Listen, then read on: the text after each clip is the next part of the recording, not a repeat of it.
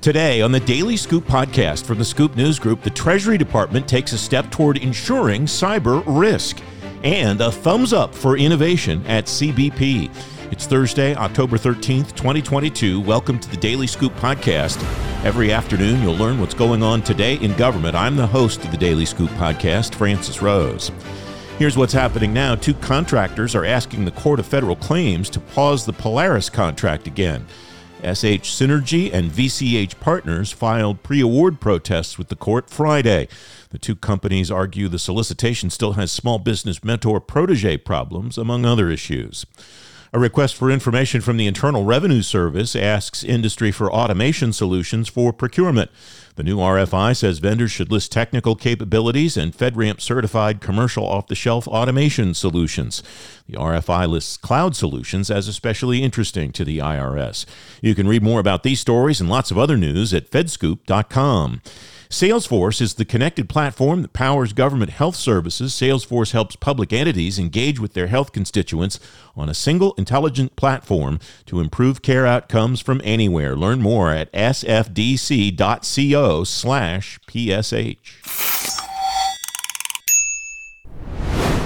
A request for information from the Treasury Department asks for input on whether the federal government should offer cyber insurance for catastrophic cyber events. The Government Accountability Office recommended that Treasury and the Cybersecurity and Infrastructure Security Agency look at the issue. Jim Richberg is Public Sector Field Chief Information Security Officer and Vice President of Information Security at Fortinet. He's former National Intelligence Manager for Cyber at the Office of the Director of National Intelligence. Jim, welcome. Thanks for coming on the program. The words cyber insurance make some people really excited and make some people's the hair stand up on the backs of their necks. Why does this drive such a visceral reaction and how does it apply to what the Treasury Department is asking for here? Welcome. So, you know, I have come, uh, I have basically come 180 degrees on the topic of cyber insurance. I remember when it got started, uh, it seemed like a gold rush. And, and just as in the gold rush, the only people who were making money were the people who were supplying the commodities, not mining the gold. Cyber insurance was something that it didn't really indemnify you against much. There were so many ways to exclude it, and, and it felt that it was really a license to coin money hand over fist. That was that was last decade the industry and, and of course we didn't have actuarial data so you could almost argue they were setting premiums by throwing darts at a dartboard we now have a lot of data ransomware especially as it targets uh, business and state and local government, has become a real threat. It's risen. I talked to one insurer who said in 2019, 10% of their claims were ransomware. Last year, 90% of them were. If I am a small business, if I am local government, I should do basic cyber hygiene. The reality is, many of them don't. So, cyber insurance is part of their risk management strategy. The challenge is it can't be the centerpiece of the risk management challenge. You don't want them to be in a position of saying, I have cyber insurance, I can stop doing cyber hygiene. I can stop training my workforce. And that's different, though, Francis, than this current conversation, what the what Treasury is proposing, which is really paralleling what what they did in terrorism after 9-11 of saying for these black swan events things that are uninsurable by the private sector do we want to offer federally backed catastrophic cyber loss insurance to critical infrastructure providers? And that's different than the run of the mill if you will cyber insurance for small and medium business for local governments when you pointed me to this uh, request for information, I started to read through it, Jim. The thing that jumped out at me is this is a potential solution for the small companies that talk to Matthew Travis all the time at the Cyber AB about CMMC and how am I going to afford whatever the accreditation process is to be able to do business with the Pentagon. And I wonder if I'm thinking about that the right way. And I, I'm not saying it's necessarily the only solution or the right solution, but it strikes me this is one potential place that this could wind up impacting, in particular, the federal government agencies and the industrial base that sells to the government. So I, I don't actually think it's going to fit. It's the solution to that problem. You talk to organizations where government actually wants them to make changes in their operating posture and to document it. They're not looking to have somebody insure the risk, they're looking to have you do bona fide risk reduction. Uh, does that mean those companies shouldn't talk to a private insurer who will come in and say, yep, not only have you had your assessment for CMMC compliance, but we're willing to say, as long as you do this, we see the risk as X, so we'll insure you against something slipping through. But that's not going to, I don't think, be federally underwritten. Uh, the, the, the proposal that's on the, the table for comment right now is really focused on the big boys, on the critical infrastructure providers. And, and I think the first thing that, that fundamentally it diverges from the terrorism is yes, you could insure someone to rebuild World Trade Center towers, but if you have a cyber incident that takes out a major power utility or causes a dam to burst, rebuilding that, that physical infrastructure, that dam or that power plant, is the least of the of the, the magnitude of loss that was suffered. What makes it critical infrastructure is its impact on other people.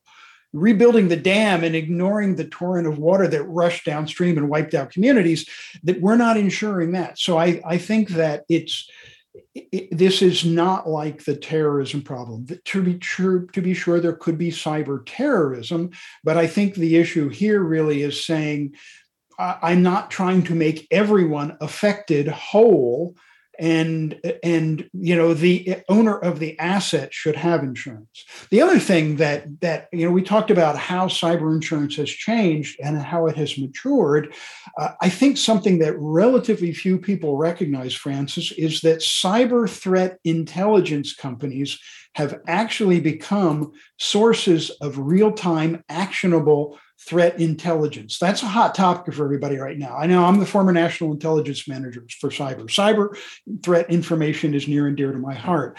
Who better knows what is working then the people who are getting claims, uh, eh, they know what the threat activity is, they know how to mitigate that, and they got skin in the game. They don't want you to have to file a claim, they don't want to have to pay it out. So they have an incentive to have an ongoing dialogue with their with their policyholders about here's what the threat landscape now looks like Here's ways you can mitigate the risk. The federal government already has programs and plenty of incentives to share cyber threat intelligence with the private sector, with critical infrastructure.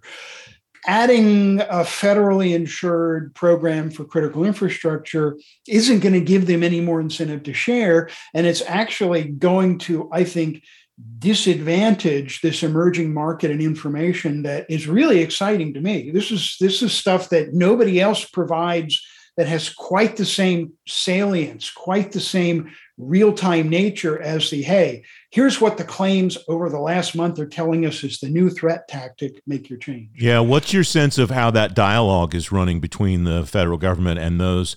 Those insurers because you're right that sounds like a treasure trove of data and information about the trajectory of the threat landscape well, we've talked about a Bureau of National Cyber Statistics. It was in the Solarium uh, report. It's been put in, I think it may be in the National Defense Authorization Act.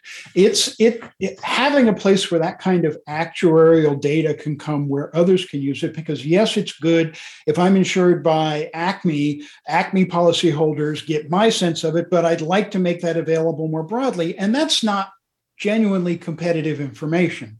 I mean, that's the kind of thing that benefits all of us. That kind of due diligence and prudent uh, and prudent defense.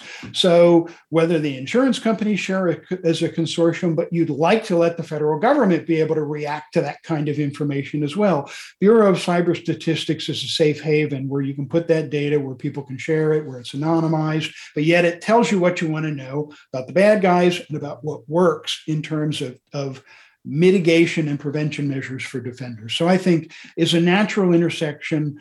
Um, and part of it would be this idea of let's actually nationalize the solution.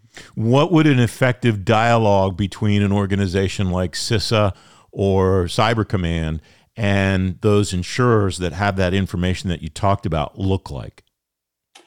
Well, I'm hoping that it's already occurring. You know, I've been out of government Fair. long enough that I'm, I'm I'm really hoping that uh, you know whether it's CISA that has the uh, you know the this the JCDC, you know, the idea that we want to get together and systemically look at how to how to harden infrastructure, how to make ourselves more cyber resilient. I don't think any of the insurers are in that because it's really focused on providers of the IT and cyber infrastructure, not these people who you go, well, you know, they are they are unique providers, and are we talking to them?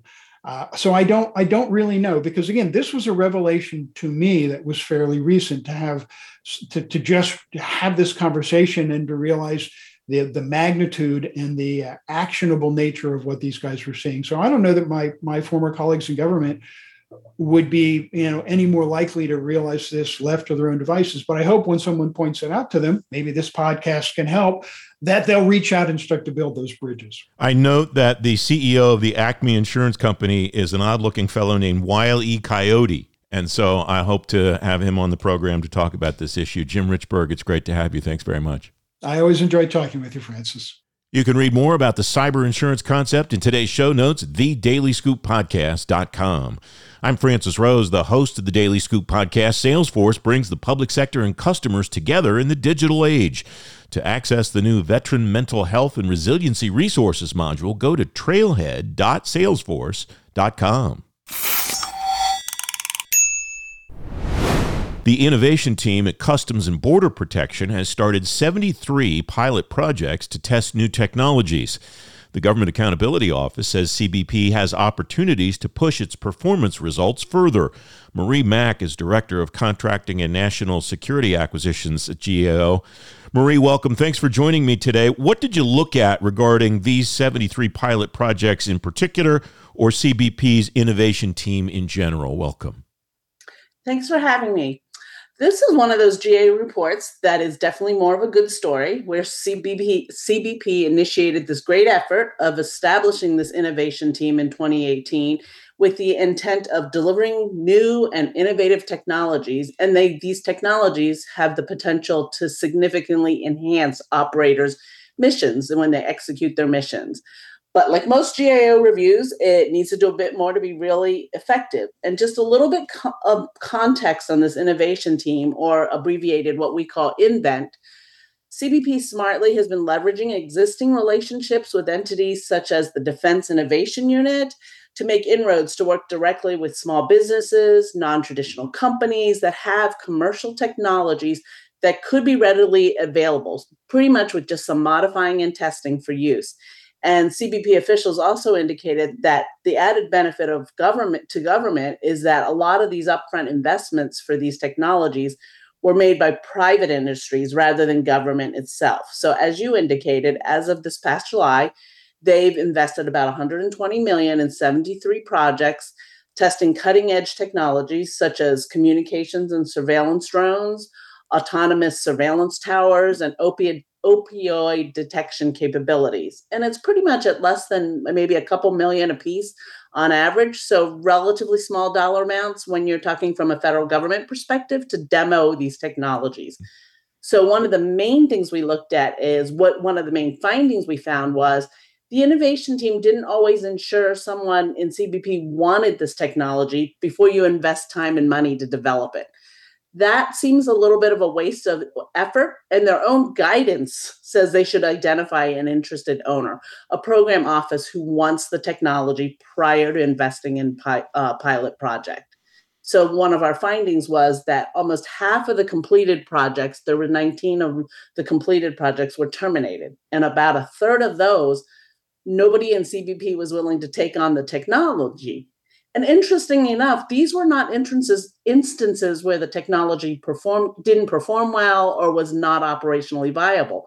Bottom line was they didn't have transition agreements formally established. So, as you guessed, uh, we made a recommendation that they should consistently document these agreements with officials that say they want the technologies before you start the work into investing time and money. That was the one uh, finding that jumped out at me, Marie, because when I first read through the highlights page, I I didn't read it right. Is is the bottom line?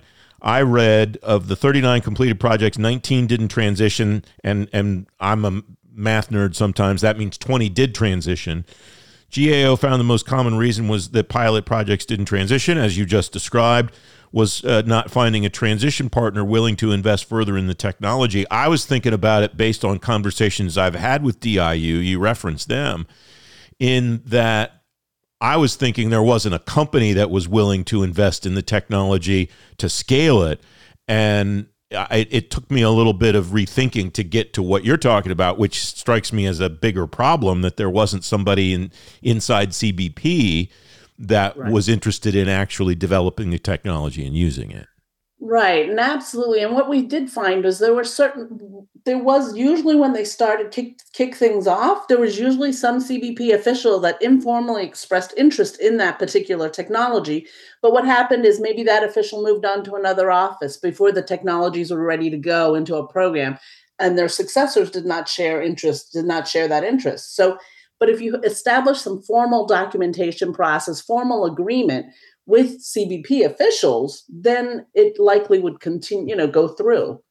You lay out the steps in this work, Marie, uh, to GAO's key practices for creating a performance assessment system. Run me through those steps of those key practices and where you found that CBP might not be aligned with those key practices. Sure. INVNT the innovation team established strategic goals that basically are really important to focus on keeping pace with mission needs and being responsive to frontline operators, such as basically saying, hey, we want these technologies to rapidly transition to long term owners. They had not established these performance goals that linked to those higher order strategic goals. They had quantitative performance goals like how many contracts actions we take or how many new technologies we have but none of that was linked to how does that transition capabilities to the long-term owners? How does that put operators first by being focused on proven you know by providing these proven capabilities? So there was no linkage between what performance goals that they did have to the strategic goals. And that obviously makes it very difficult to track progress. How does the INVNT um, know where, how much progress it's making to its strategic goals, or how do you identify certain performance goals where corrective actions may be needed? So here was an obvious typical GAO recommendation. We said develop performance goals that are derived from your strategic goals, including things like how long it should take to provide certain capabilities. Uh, you're right. The innovation team hasn't measured progress against two of its three established performance goals.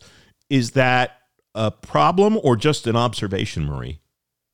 It is a problem longer term because, again, if you don't have performance goals that link to the strategic goals, the performance goals they have don't really link to the strategic goals. They're more such as numbers of what we've done and how much we've done and how how that is important or relevant didn't come through to us. So we basically are saying you need to focus more on developing performance goals that directly link to the strategic goal of getting the um, technologies out to frontline operators. Uh, the recommendations here, Marie, seem to be pretty straightforward based on the issues that you've raised and and and what you've suggested.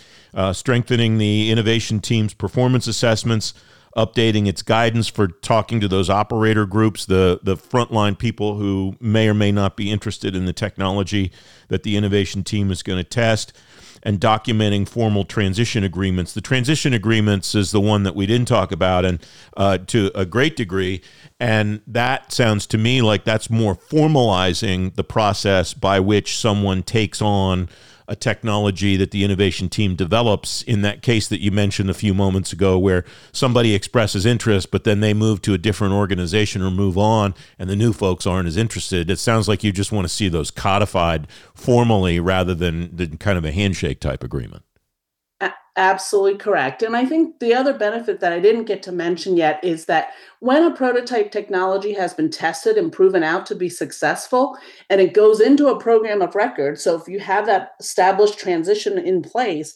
INVNT team this in, innovation team can actually provide funds for up to 2 years so that program can continue to fund that contractor while the program itself works through funding for that new capability. And that really gets at avoiding that valley of death concept, that phase in early stages of innovation where technologies continued development gets stuck because of lack of funding. So again, this is one of these things that I will say I give a lot of credit to CBP leadership that they're pursuing creative approaches to provide fun, frontline operators with cutting edge technologies. They just got to do a little more work to improve its operations and make even greater contributions to its overall mission. And it strikes me too, Marie, that this is potentially then a model for other organizations, not just inside DHS, but all across the government to use, in addition to what we're seeing in the Defense Department, to try to, to set up an innovation operation to be able to bring these new technologies to whatever the mission is of that organization, too. If they're on the right track, it sounds like they're close. And if they're on the right track and close, to uh, a successful, you know, logistical and infrastructure operation, then this is something that other organizations could follow. Absolutely. Couldn't agree more. All right, Marie Mak, great to talk to you as always. Thanks for your insight. Thank you much. You can find a link to Marie's work in today's show notes at thedailyscooppodcast.com. The Daily Scoop podcast is available on all the podcast platforms. If you don't want to miss a show, you can subscribe and get the show every weekday on Apple Podcasts, Spotify, Google Podcasts, or wherever else you get your shows, and on any device you get your shows. And if you really like the Daily Scoop podcast, leave us a five star rating and a review. It'll help more people find the show. The Daily Scoop podcast is a production of the Scoop News Group in Washington, D.C. James Mahoney and Carlin Fisher helped me put the show together, and the entire Scoop News Group team contributes. The Daily Scoop podcast returns Monday. Until then, I'm Francis Rose. Thanks for listening.